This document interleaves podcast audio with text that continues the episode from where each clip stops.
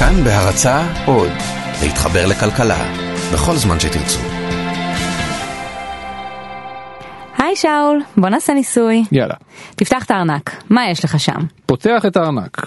אמ, כרטיס אשראי, כרטיס דביט, במקרה הכינו את הארנק. אה, רישיון נהיגה, תעודת אה, עובד, תעודת עיתונאי, קופת חולים של הבן שלי. אוקיי, אוקיי, זו הייתה הזדמנות נהדרת לחטט לך. בחיים, כולנו חיכינו לזה הרבה זמן, עכשיו בוא נהיה ספציפיים.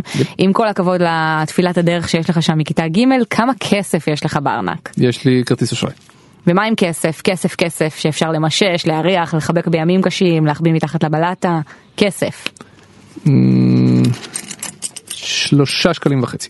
מה אתה עושה עם שלושה שקלים וחצי? האמת שזה סתם זה שאריות מ... את יודעת שהייתי צריך פעם איזה משהו לנסוע במונית וזה זהו כאילו האמת שזה הפעמים היחידות שיש לי מזומן. ואני חייב להגיד לך שאני באופן אישי אני שונא מזומן אני מתעב מזומן.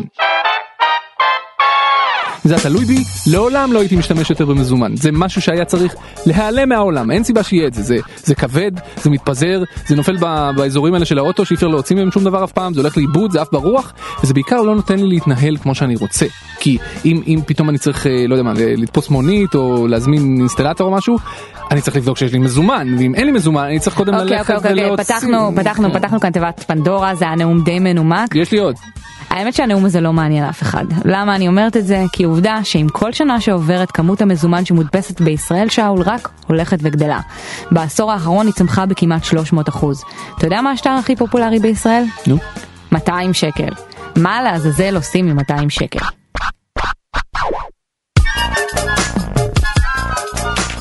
שלום וברוכים הבאים לעוד פרק של חיות כיס אני שאול אמסטרדמסקי ואני ליאל קייזר, ועם כל הכבוד לך שאול, אתה לא פתית שלג ולא מיוחד כל כך, כי אתה ממש לא היחיד ששונא מזומן. בניגוד אליך, שרק אה, יושב כאן ומתמרמר, יש כאלה שאשכרה עשו משהו עם השנאה הזו. ראש ממשלת הודו למשל, חתום על אחד המהלכים הכלכליים הדרמטיים של השנה האחרונה, כשהוא פשוט החליט יום אחד לבטל את שני השטרות הנפוצים ביותר אצלו במדינה, שטר של 500 ושטר של 1,000 רופי.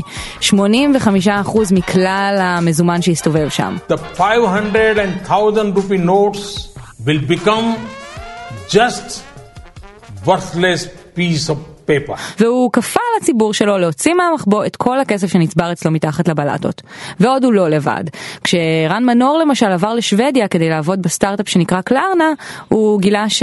אין צורך להשתמש במזומן, אני כמעט לא הוצאתי מזומן, בהתחלה הייתי כן מוציא, משתמש במזומן, ועם הזמן הפסקתי. באוטובוס בסטוקהולם את לא יכולה לשלם במזומן. אם את עולה ואין לך כרטיס, אפילו אם יש לך אלף קרונות בארנק, אה, אז זה הלך עלייך. אוקיי, ואם ישראל והודו בתחתית הסולם הזה של המזומן, שוודיה נמצאת בדיוק בקצה השני. שוודיה היא ספינת הדגל של הרעיון של עולם ללא מזומן, ונמצאת ממש במסלול המאוד מאוד מהיר להגיע לשם.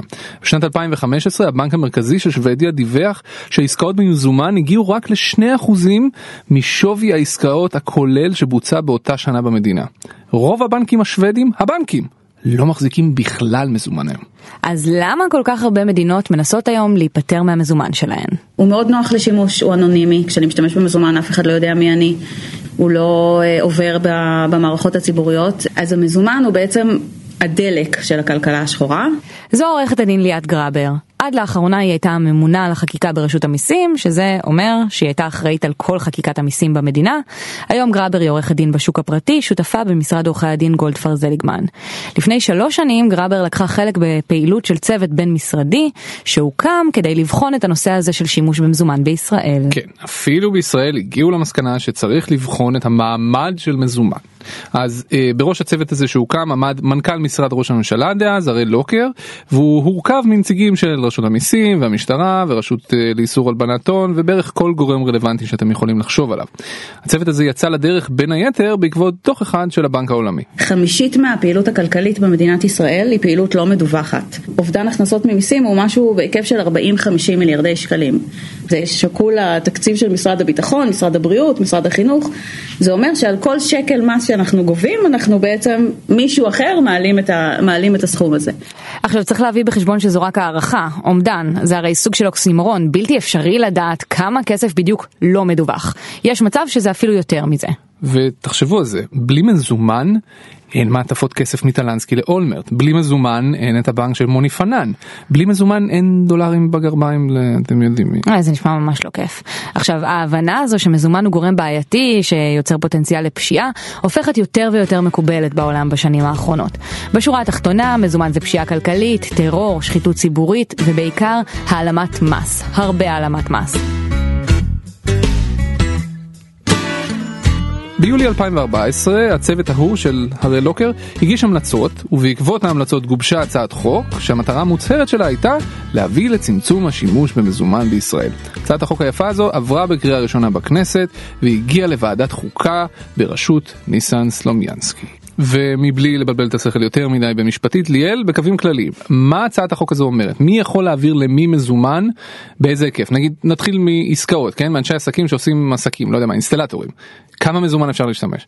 אז ככה, בעלי עסקים יוכלו לעשות עסקאות במזומן בהיקף של עד עשרת אלפים שקל, שזה אומר לקבל וגם לתת מזומן. אתה לא יכול לשלם לעסק אה, במזומן יותר מעשרת אלפים שקל, ועסק לא יכול לשלם לך במזומן יותר מעשרת אלפים שקל. זאת אומרת, אני קונה אוטו ואני אומר לו, רגע, ואם זה יהיה במזומן, מה יהיה המחיר? גג? עשרת אלפים שקל, אוקיי. שיהיה לך בהצלחה עם האוטו. הזה. אנשים פרטיים, אני רוצה להעביר לך כסף, כמה מותר לי? אז הגבול העליון בינינו יהיה 50 אלף שקל, אם אתה רוצה לקנות ממני משהו, לא יודעת מה יש לי שאתה יכול לקנות ממני למשל, בסכום אני הזה. בא לקנות ממך את האוטו ורוצה לשלם לך במזומן, גג? גג 50 אלף שקל, זה לא יכול לקרות במזומן. אוקיי. אם אנחנו קרובי משפחה, זאת אומרת נגיד שאני אח שלך ורוצה לתת לך מתנה או תרומה או whatever, התחתנת ואני רוצה להעביר לך כסף, מה המקסימום שאני יכול לתת לך במזומן? המקסימום שאתה יכול לתת לי במזומן במצב הזה הוא 50 אלף שקל, אבל אם לצורך העניין אתה אח של הנכדה החורגת שלי, אז אתה כבר לא נספר כמשפחה, אח אז... של הנגד. כן כן כן כן כן המחוקק קבע שהנכדה החורגת היא משפחה או. אבל האח החורג שלה הוא לא משפחה. אז במקרה מוזר במקרה כזה? כזה אנחנו נגיע לעשרת אלפים שקל. ושאלה מקסימום. אחרונה, זה כולל גם צ'קים? זה כולל גם צ'קים, המחוקק הבין שצ'קים לא מסומנים הם בעצם כמו מזומן, זאת אומרת צ'ק שלא כתוב עליו למוטב בלבד, או צ'ק שלא כתוב עבור מי הוא, הוא נושא את אותם מאפיינים של מזומן ולכן השימוש בהם מוגבל. כשאנחנו מפסידים אה, מיסים, זה אומר שכל אחד מאיתנו משלם הרבה יותר מיסים. זה אומר שאפשר היה להוריד למשל את אה, שיעור המע"מ באופן מאוד משמעותי, אה, את, את שיעורי מס ההכנסה, זאת אומרת זה אומר שכולנו היינו יכולים לשלם הרבה פחות מיסים. אז יש לנו הצעת חוק והיא אפילו עברה בקריאה ראשונה, ומה קרה מאז? כמות המזומן בישראל רק הולכת וגדלה בהתמדה. ב-2008 היו כאן 297 מיליון שטרות. בסוף 2015 זה כבר הגיע ל-518 מיליון שטרות. בסך הכל 73 מיליארד שקל במזומן, 71 מיליארד מתוכם בשטרות. ככה לפחות קובע בנק ישראל. בואי נעשה רגע איזה תרגיל מתמטי קטן, אוקיי? לפי הנתונים של הלשכה המרכזית לסטטיסטיקה, בשנת 2015 חיו בישראל בערך 8 מיליון ו-300 אלף בני אדם. בחשבון פשוט, אם אני לוקח את הסכום שאמרת לי קודם, של השטרות, זה אומר שלכל אחד ואחת מהאנשים האלה שחיים במדינת ישראל, זאת אומרת, גם תינוקות וגם קשישים בני 120, היו בסוף 2015 יותר מ-8,500 שקל במזומן, בשטרות ובמטבעות. כמה מזומן יש לך? Mm, יש לי בבית, אני חושבת במגירה ליד המיטה 400 שקל, שהם שאריות של מתנות שקיבלתי לחתונה שמחכות שם לשעת חירום, והבוקר מצאתי על השידה בכניסה כמה יורו סנטים שמחכים לחופשה הבאה שלי. ומה איתך? ועם הילדים שלך? כי לפי החשבון, אז גם לכל אחד מהם אמורה להיות סטפה לא קטנה. יופי, אז לכל אחד מהילדים שלי יש קופת חיסכון קטנה, הנה. הבאתי אחת מהם. הבן הקטן עוד לא מבין כלום אז הוא חושב שיותר מטבעות זה יותר טוב והוא לקח את כל העשרות אגורות מאח שלו. הגדול כבר יותר מפותח ומצליח לחסוך כל שנה בערך 150 שקל משאריות של ההורים שלו. חינוך פיננסי. מדהים. בדיוק לוויתי ממנו שטר של 20 שקל כי שוב נתקעתי בלי מזומן והייתי חייב כסף למשהו אז הנה יש לו קצת אה, בקופה ויש שם אפילו איזה רופי. אנחנו נעקוב אחרי זה שאתה באמת תחזיר לו את ה-20 שקל. עכשיו, אם לא באמת יש לכל אחד מאיתנו 8,500 שקל בשטרות ומטבעות, זה בעצם אומר שיש קבוצה קטנה יחסית של ישראלים שמסתובבת עם המון, אבל המון המון המון המון מזומן. אז למי? למי יש כל כך הרבה מזומן? לכל אותם אנשים שגראבר הזכירה קודם, שהם בעיקר עבריינים ומעלימי מס. אבל האמת שגם להרבה מאוד אנשים נורמטיביים יש כמויות של מזומן. סתם אנשים שצריכים לשלם לאינסטלטור במזומן, כי ככה הוא מוריד קצת את המחיר. בתכלס, האינסטלטורים הם לא הכסף הגדול. התחומים שסומנו על ידי ה-OECD כשיאני ההון השחור בישראל הם תחומי הנדל"ן, הבנייה, ומי היה מאמין, תחום חלקי החילוף לרכב. כמו שאמרנו בהתחלה, מה שמעניין הוא גם סוג השטרות שהולכים ומתרבים. שטרות של 200. בשנת 2014 היו בישראל 213 מיליון שטרות כאלה, ב-2015 כבר הגענו ל-256 מיליון. זו קפיצה של 20 אחוז, ואין עוד שטר אחר שההיקף שלו גדל כל כך הרבה בתקופה הזו. לצורך העניין, שטר של 20, שהוא הרבה יותר ידידותי למשתמש, גדל בזמן הזה רק בחמישה אחוז. ולפני שאתם קופצים ואומרים, רגע, אולי הייתה אינפלציה מטורפת בתקופה הזאת, ויוקר המחיה עלה כל כך הרבה, שעכשיו אנשים חייבים שטרות של 200 בשביל לשלם על כל מיני דברים, אז זהו שלא. האינפלציה בשנה הזאת הייתה שלילית. ולראיה 200 זה שטר גרוע, תנסו לקנות איתו פחית קולה בפיצוצייה או משהו בריא אם אתה מתעקש. את יודעת מי כן צריך שטר של 200? נו. מי שרוצה לסחוב הרבה מאוד כסף ולא רוצה להסתובב עם תיק גדול ומכוער. בשטרות לא מסומנים כמובן.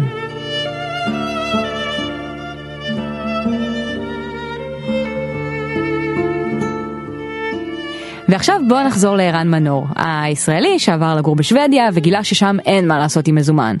אז מה השוודים עושים במקום? כל התשלומים למשל בין אנשים, אה, העברות כספים בין אנשים אה, מתבצעות בעזרת אפליקציה שנקראת סוויש. אה, הרבה סוחרים בשוק, שמעתי דרך אגב שאפילו כנסייה, התרומות לכנסייה של המתפללים, הרבה מהם דרך הסוויש מתבצעים. אה, וזה נהפך אפילו למין פועל כזה swish me the money. swish me the money. לאחרונה דרך אגב, ממש לאחרונה בחודשים האחרונים, גם בישראל האופציה הזאת הפכה להיות אפשרית. גם בנק הפועלים, גם בנק לאומי שחררו אפליקציות כאלה שמאפשרות לכם בדיוק את זה, לעשות swish me the money דרך הטלפון, מין וואטסאפ של כסף. אבל האמת שקצב החדירה שלהן בינתיים בישראל הוא יחסית איטי, אבל זה עניין של זמן. אבל זה לא רק עניין פרקטי, גם מבחינה תרבותית מה שקורה בשוודיה שונה לחלוטין ממה שקורה אצלנו. לא יצא לי להיתקל ב...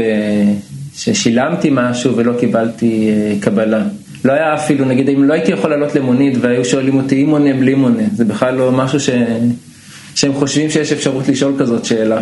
כי הם אה, יודעים שהם משלמים מס, משלמים הרבה מס, והם גם רואים את התמורה שהם מקבלים בהרבה דברים. וזו כנראה אחת מנקודות המפתח בסיפור הזה. יש מצב שלא אכפת לנו, אנחנו הישראלים, להעלים מס, כי אנחנו מרגישים שהממשלה לא עושה עם המס הזה את מה שהיינו רוצים שהיא תעשה. כאילו אנחנו מרגישים שרק אנחנו משלמים מיסים, ואחר כך כל מיני אוכלוסיות אחרות מקבלות את הכסף הזה, אז למה לי לשלם מיסים? הרי גם ככה כולם מעלימים מס, אז גם אני אעלים מס. ובשביל להעלים מס צריך מזומן. עם כל כמה שזה לא נוח. יש גם תזה שטוענת שהעלמת מס היא פשוט חלק מה-DNA התרבותי שלנו היהודים. כתב על זה למשל פרופסור אסף לחובסקי מאוניברסיטת תל אביב.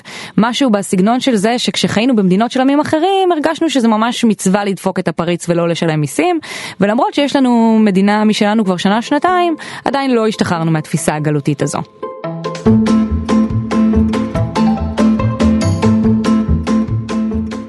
בתכלס הפרק הזה היה יכול להיגמר פה, כי אם אנחנו מסכימים שהשימוש העיקרי במזומן זה בשביל להעלים מס, ובעיקר עבריינים משתמשים בו, אז באמת יש את כל הסיבות בעולם להוציא את המזומן מחוץ לחוק. נכון, אבל זו לא כל התמונה. יש לפחות שתי בעיות מרכזיות שעולות מביטול המזומן. הראשונה היא שיש גם אוכלוסיות שהחיים בלי מזומן פשוט לא מתאימים להן. יש לא מעט קבצנים, הם נמצאים ברחובות ו... לא הבנתי, לא הבנתי מאיפה הם מרוויחים כסף, זאת אומרת מה, אני ידעתי, אנשים לא מסתובבים עם מזומן, אנשים לא יכולים לתת להם מזומן, ולא הבנתי איך זה יכול להיות שיש כל כך הרבה קבצנים, אה, ולקח לי זמן להבין בעצם שהם בדרך כלל יושבים בכניסה לסופר, בעצם מה שהם אה, בונים עליו זה אנשים שבאים למחזר אה, בקבוקים או פחיות, בעצם נותנים להם לפעמים את ה... בקבוקים, פחיות, ואז הם לוקחים את זה ו- ודרך זה הם משיגים כסף. אז זה בעצם המודל העסקי החדש של הקבצנים בשוודיה. עם כל הכבוד לקבצנים השוודים, לא רק עליהם זה מקשה. יש אוכלוסיות שלמות שחייבות מזומן בשביל להתקיים ביום יום. ותעזבי שאנחנו חושבים ככה, את ואני, שני סוציאל דמגוגים שכמונו, תראי מי עוד חושב ככה. וכמובן צריך גם לחשוב על אנשים שאין להם את היכולת להשתמש באמצעים אלטרנטיביים. זה אנשים יחסית בשולי החברה, אבל אה, אנשים אה, נגיד עם בעיות אה, נפשיות, שאין להם כרטיס אשראי, שהם רק במזומן, שמקבלים את מביטוח לאומי את הקצבה, מושכים את זה בקאש. אפשר אולי למצוא פתרון לזה, אנשים יותר מבוגרים שקשה להם להסתגל. ולמי שלא זיהה, זה הכלכלן פרופסור עומר מואב, לא בדיוק מהקצה השמאלי של הסקאלה. בשורה התחתונה, מה שהמדינה אמרה זה כן, אנחנו מבינים שיש אנשים שיש להם צורך אמיתי במזומן, אבל התועלת החברתית מהביטול שלו תהיה גדולה יותר מהצורך שלהם. לכן לא נתעלם מהם לגמרי, פשוט נחליף להם את השטרות והמטבעות בכרטיסים אלקטרונים שעושים בערך אותו דבר, אבל מקשים על העלמת מס. הבעיה השנייה מביטול המזומן היא שזה פשוט לא בהכרח ישיג את המטרה. ארגוני פשיעה מחסלים אנשים. אני די בטוחה שלא יפחיד אותם לעבור על חוק המזומן. כי יש אלטרנטיבות. בתקופת אינפלציה ברוסיה עברו להשתמש בוודקה כמטבע. בבתי סוהר משתמשים בסיגריות, רואים את זה תמיד בכל הסרטים. והיום יש את הביטקוין. הוועדה ניסתה לייצר הרתעה ונתנה כל מיני סמכויות אכיפה למפקחים של רשות המיסים, כמו אישור לדרוש ממך תעודה מזהה, לחקור אנשים ולהיכנס למקומות כדי לאכוף את החוק. אבל בסוף, אתה יודע, אנחנו מדברים על פקידים של רשות המיסים. כמה מפחידים הם יכולים להיות. אה, מפחידים מאוד, סתם. אה, מצד שני, זה כנראה נכון לגבי כל חוק, כי עבריינים הם עבריינים, הם לא שומרי חוק. אבל בסופו של דבר, אל קפונה הלך לכלא בדיוק על זה, על עבירות מיסים. בסוף זה מה שתופסים על עבריינים. וכל הסיפור הזה עם המזומן מאוד מאוד יקשה להעלים מס.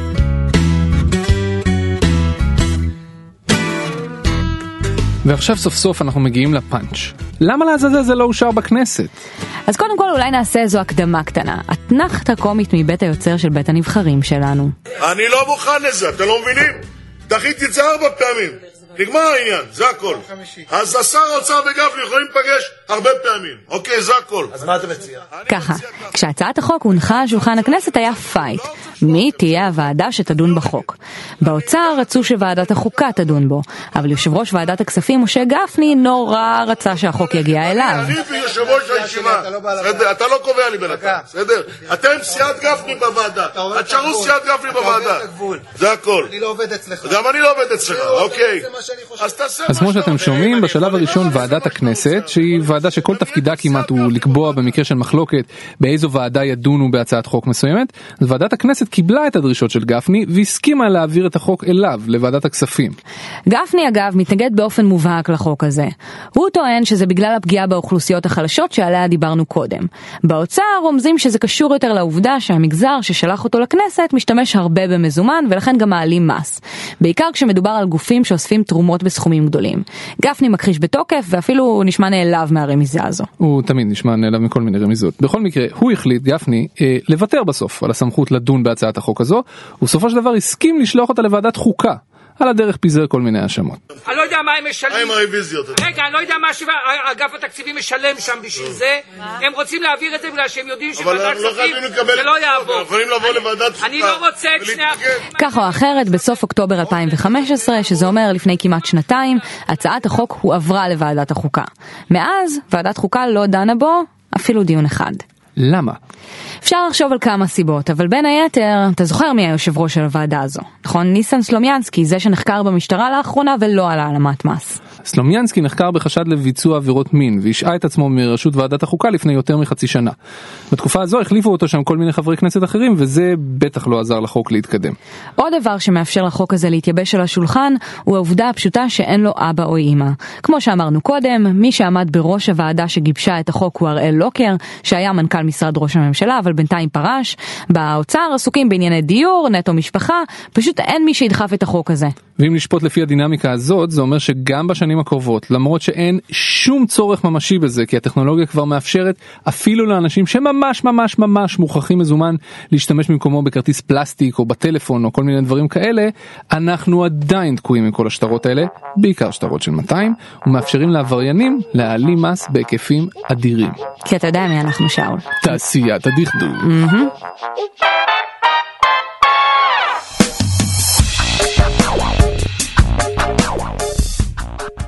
אם יש לכם ערימות של שטרות מתחת לבלטות, או אם לא ראיתם שטר אחד מאז ימי השלטון העות'מאני, כתבו לנו, נשמח לתת לכם את הבמה לסיפור שלכם, או שפשוט תביאו לנו את כל הכסף. אפשר למצוא אותנו בטוויטרים שלנו, או בפייסבוקים שלנו, או בעמוד הפייסבוק החתיך שלנו, כאן באמת, כן, יש לנו יותר מדי מותגים, כנסו עכשיו ועשו לנו לייק. ספרו לנו איפה אתם מחביאים את המזומן שלכם. אנחנו נספר לכם שכל הפרקים של חיות כיס זמינים באפליקציית הפודקאסטים החביבה עליכם, וגם באתר שלנו כאן.org.il. אתם יותר ממוזמנים להציע לנו רעיונות לסיפורים חדשים לספר. תודה רבה לטכנאי ההקלטה שלנו, אסף רפפורט, למפיק שלנו רום אטיק, ולאביר לפיידר הלבן אייל שינדלר. ותודה גם לאנשי הצוות של כאן באמת על הטיזרים הסופר יפים שהם מכינים לפודקאסט שלנו. תודה רבה ליאל, תודה רבה שאול. תודה רבה לכם שהאזנתם.